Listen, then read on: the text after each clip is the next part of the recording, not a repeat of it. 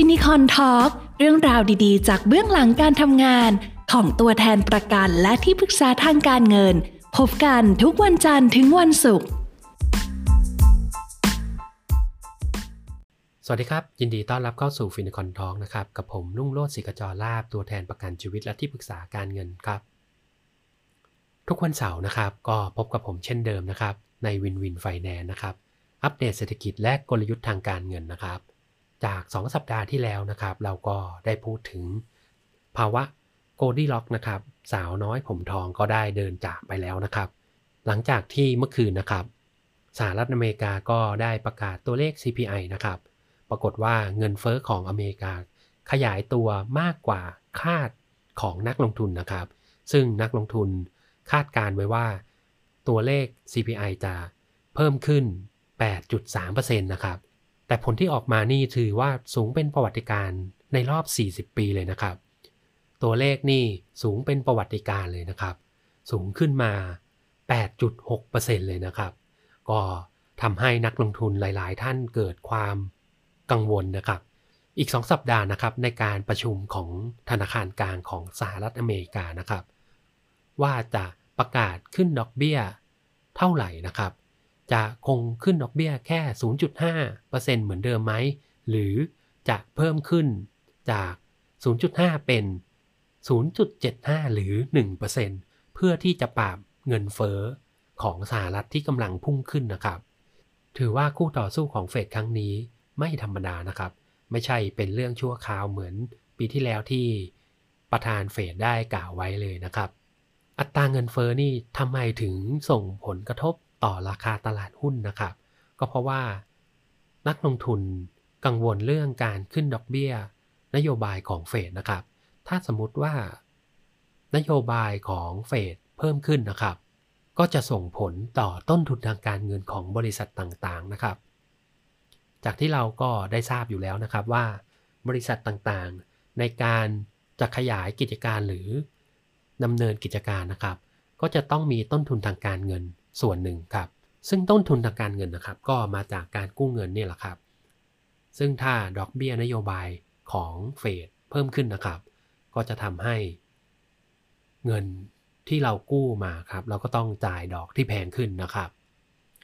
สิ่งนี้ครับก็จะส่งผลกระทบต่อกำไรของบริษัทต่างๆ และสิ่งที่ตลาดกังวลมากกว่านั้นนะครับ ก็คือความถดถอยของเศรษฐกิจนะครับ เพราะว่าทางเงินเฟอ้อมากๆนะครับ แต่เศรษฐกิจไม่ได้ขยายตัวตามอัตราเงินเฟอ้อนะครับ พูดง่าย ๆก็คือ รายรับของเราไม่ได้ขยายตัวทันอัตราเงินเฟอ้อนะครับ พฤติกรรมของผู้บริโภคหรือว่าพฤติกรรมของคนทั่วๆไปนะครับ ก็จะต้องประหยัดใช่ไหมครับ พอเริ่มประหยัดไปเรื่อยๆ คราวนี้ครับก็จะเกิดความกลัวนะครับ พอเริ่มเกิดความกลัว เริ่มประหยัดคราวนี้ครับ เศรษฐกิจก็จะถดถอยนะครับ ตัวเลขเงินเฟอ้อจริง ๆ อาจจะไม่ได้น่ากลัวกว่าความคาดหวังเงินเฟอ้อที่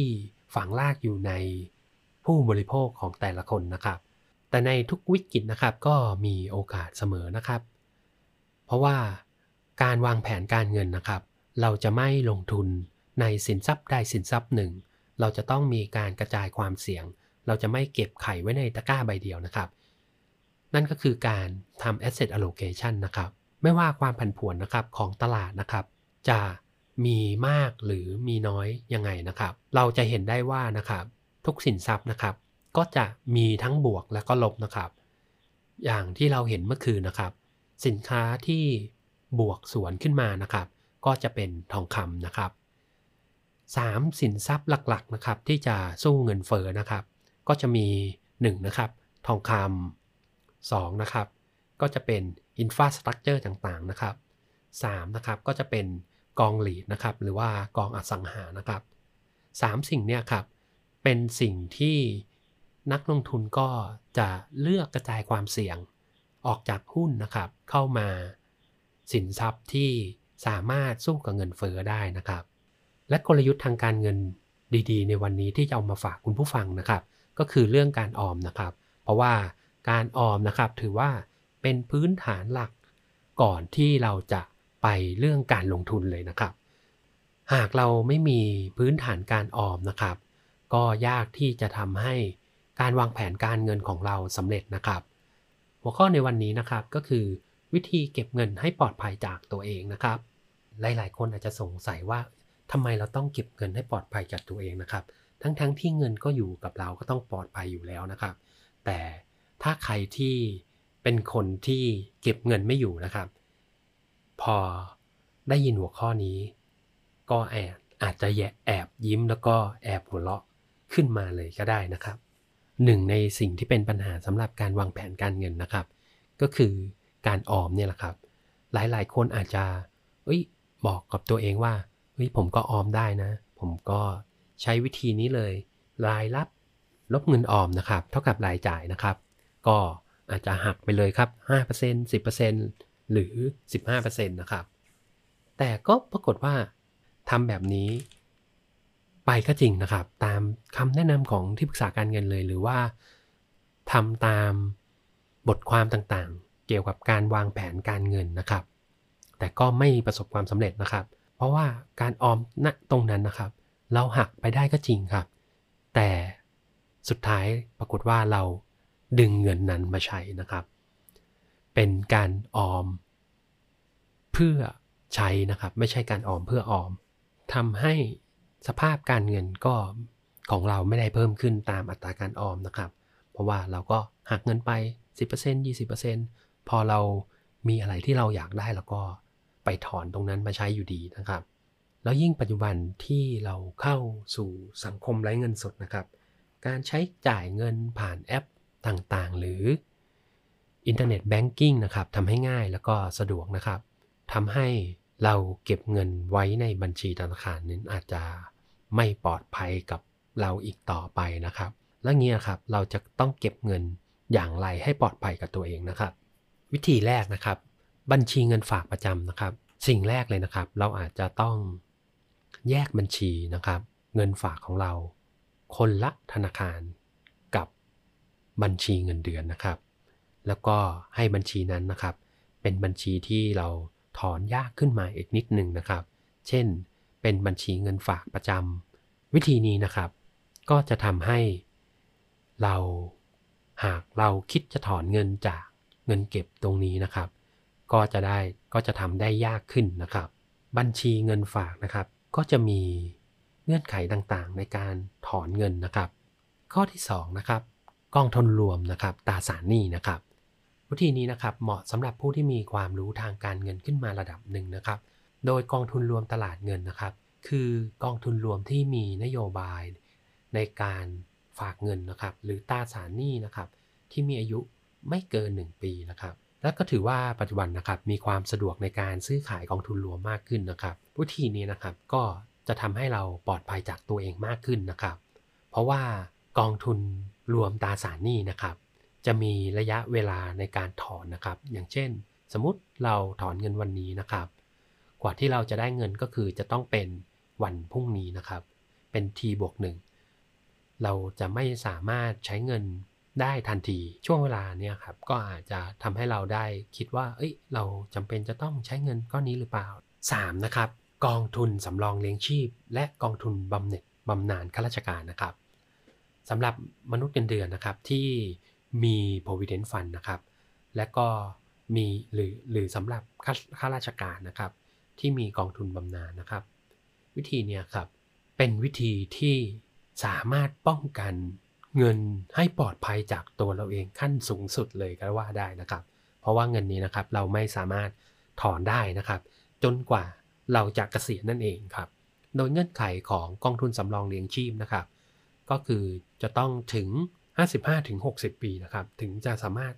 และและก็ต้องลาออกจากบริษัทนะครับ เราถึงจะสามารถถอนเงินนั้นได้นะครับ เรียกได้ว่าเป็นวิธีที่ดีมาก ๆ เลยนะครับสำหรับในการวางแผนเกษียณของเรานะครับ วิธีนี้นะครับ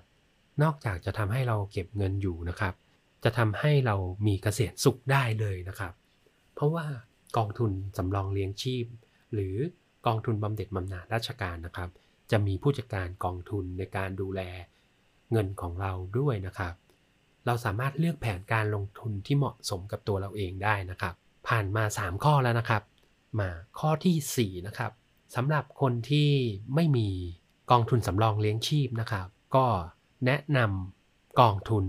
S S F หรือว่า I M F นะครับ สิ่งนี้นะครับก็จะทำให้เงินของเรานะครับปลอดภัยจากตัวเราเองเหมือนกันนะครับ ซึ่งถ้านโยบายของ I M F นะครับก็จะคล้ายๆ กับกองทุนสำรองเลี้ยงชีพเลยครับ คือเราสามารถถอนเงินกว่าเรากว่าที่เราจะถอนเงินได้นะครับ ก็คือ 55 ปีถึง 60 ปีนะครับ แล้วเราก็ต้องฝากขั้นต่ำ10 ปีนะครับ ถึงจะถอนเงินได้ ส่วนกองทุน S S F นะครับ เป็นกองทุนที่เราต้องฝากทิ้งไว้นะครับ 10 ปีเป็นขั้นต่ำนะครับ ถึงเราจะถอนได้ครับ สัก 2 วิธีนะครับ ก็ถือว่าเราเป็นวิธีที่เราเก็บเงินได้ยาวๆ สุดท้ายนะครับสำหรับคนที่มีปัญหาการเรื่องการออมนะครับ เครื่องมือสุดท้ายที่แนะนำก็คือประกันสะสมทรัพย์นะครับสำหรับคุณผู้ฟังนะครับ ที่ไม่สามารถออมได้อย่างสม่ำเสมอนะครับ ก็ใช้วิธี 3-4 อย่างขั้นต้นมาแล้วนะครับ อย่างเช่นอาอาจจะเป็นคนที่ไม่มี provident fund นะครับก็ได้ซื้อ S S F บ้าง ทั้งหมดเนี่ยครับเราอาจจะไม่มีความสม่ำเสมอในการออมนะครับ เช่น ปีนี้เราก็ออม เท่านี้ส่วนปีหน้าเราอาจจะออมน้อยลง บางทีเราอาจจะลืมออมนะครับ ประกันสะสมทรัพย์นะครับ ถือว่าเป็นเครื่องมือสร้างวินัยการออมที่ดีที่สุดนะครับ ผลตอบแทนของประกันสะสมทรัพย์นะครับ ก็จะเท่ากับ จะเท่ากับหรือพอๆ การลงทุนตราสารหนี้นะครับ แต่สิ่งที่เป็นข้อดีของประกันสะสมทรัพย์เลยนะครับ ก็คือ เป็นการสร้างวินัยทางการออมนะครับ เพราะว่าการเพราะว่าประกันสะสมทรัพย์ส่วนใหญ่นะครับ ก็จะต้องมีการชำระเป็นรายงวดนะครับ เท่าๆกันหลาย ๆ ปี อย่างเช่น เราเลือกประกันสะสมทรัพย์ 15ทับ25 หรือ 15 หรือ 20ทับ20ครับ ตัวเลขเนี้ยครับก็คือจะบ่งบอกว่าเราจะต้องออมกี่ปี แล้วก็ประกันนั้นนะครับจะสิ้นสุดสัญญาเมื่อไหร่ อย่างเช่น 15ทับ25เนี่ยครับก็ถ้าเราเห็นตัวเลขนี้นะครับเราก็จะรู้เลยว่าอ๋อเราจะต้องออมนะครับ 15 ปีนะครับ เป็นจำนวนงวดเท่า ๆกัน กว่าที่เงินเราจะถอนออกมาได้นะครับ ก็คือ 25 ปีนะครับ ส่วนนี้นะครับก็จะทำให้เราสร้างวินัยทางการออมได้เป็นอย่างดีนะครับ จุดเริ่มต้นของการวางแผนการเงินนะครับ คือการเปลี่ยนแปลงพฤติกรรมทางการเงินของเรานั่นเองนะครับ โดยเราเริ่มจากเงินเล็ก ๆ น้อยๆก่อนก็ได้นะครับ พอเราเริ่มเปลี่ยนแปลงพฤติกรรมทางการเงิน แล้วเราเริ่มเห็นเวลของเรามากขึ้นเรื่อยๆนะครับ หลังจากนั้นนะครับ เราก็จะเริ่มมีทักษะในการออมมากขึ้น พอเรามีทักษะในการออมมากขึ้นนะครับ ขั้นต่อไปนะครับ เราก็จะมาพัฒนาทักษะด้านการลงทุนนะครับ เพราะคนที่ประสบความสำเร็จด้านการลงทุนส่วนใหญ่นะครับ ก็จะมีพื้นฐานการออมที่ดีมาก่อนด้วยนะครับ แล้ววันนี้นะครับ ก็จบแล้วนะครับ 5 วิธีเก็บเงินให้ปลอดภัยจากตัวเองนะครับหวังว่าเนื้อหาในวันนี้ก็จะเป็นประโยชน์สำหรับคุณผู้ฟังนะครับ ในการหาวิธีการเก็บเงินนะครับ ให้ เรามีแผนการเงินที่ดี แล้วก็สร้างความมั่นคงและก็มั่งคั่งให้กับสุขภาพทางการเงินของตัวเราเองนะครับ หวังว่าคุณผู้ฟังสามารถเอาไปประยุกต์ได้นะครับ สวัสดีครับ